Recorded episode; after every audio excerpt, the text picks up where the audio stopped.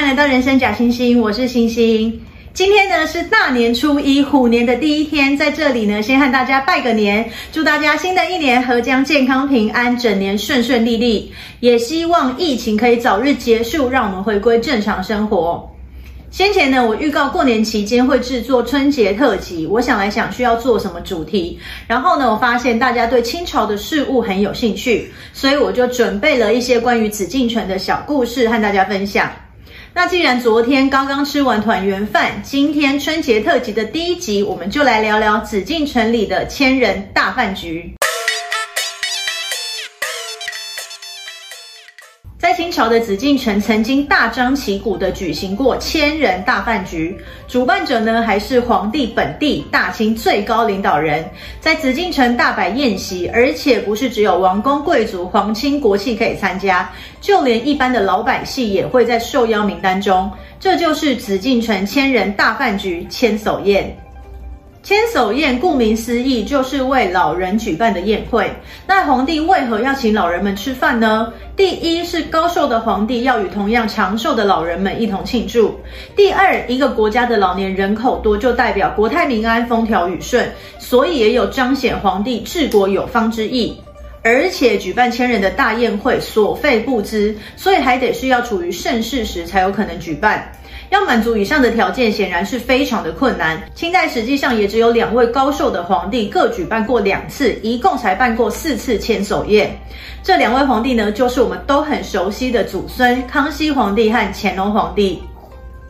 清代第一次的千叟宴是在康熙五十二年举行的。这年农历三月是康熙皇帝六十大寿，许多地方官员、平民百姓都涌入京城为皇帝祝寿。康熙皇帝大喜，就下令呢，在北京畅春园设宴款待六十五岁以上的长者。康熙皇帝还规定，年纪在十岁到二十岁之间的皇子、皇孙和宗室子孙们，都要亲自向长者敬酒祝寿。宴会呢，一共分成两天举行，参加的人数将近两千人，这也是清代四次千叟宴唯一不在紫禁城举办的一次。康熙六十一年，西元一七七二年，适逢康熙皇帝执政满一甲子，再加上康熙皇帝这年六十九岁，所以为了皇帝七十大寿暖寿以及庆祝大清盛世，这年的正月，在紫禁城乾清宫举行了第二次的千叟宴。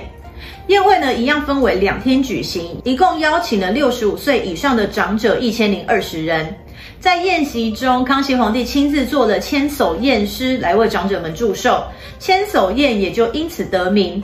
流传后世的康熙三杯酒，据传就是来自于这场千叟宴。在宴会上，康熙皇帝敬了三杯酒，第一杯敬他最尊敬的皇祖母孝庄太皇太后。第二杯敬文武百官和天下万民，第三杯酒，康熙皇帝敬给了曾经的敌人鳌拜、郑经、噶尔丹等人。康熙皇帝说道：“是他们激励了我，打造出大清盛世。”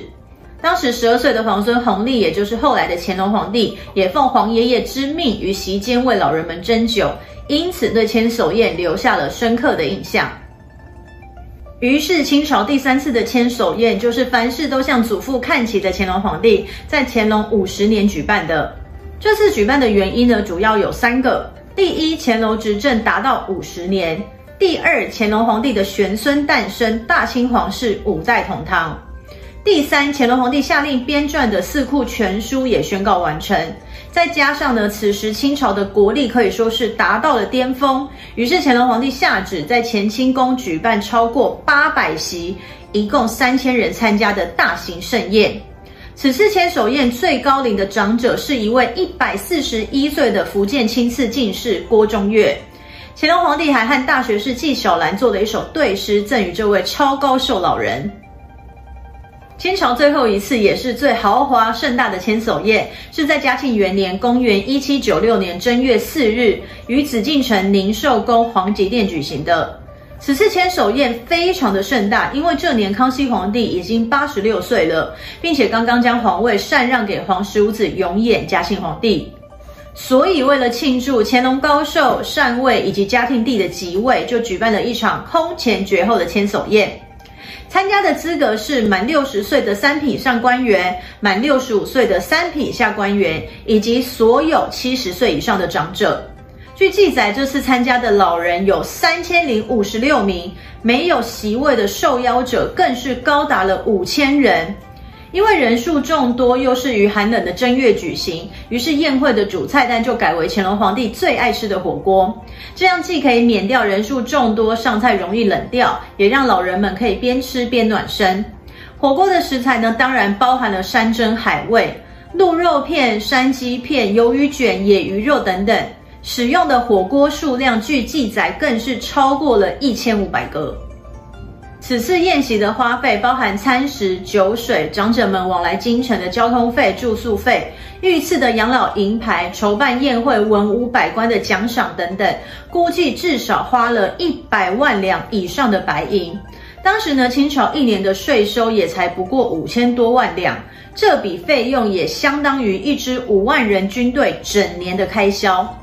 于是呢，在乾隆皇帝之后，除了再也没有高寿的皇帝，大清也再也负担不起如此庞大的花费，千叟宴就此成为绝响。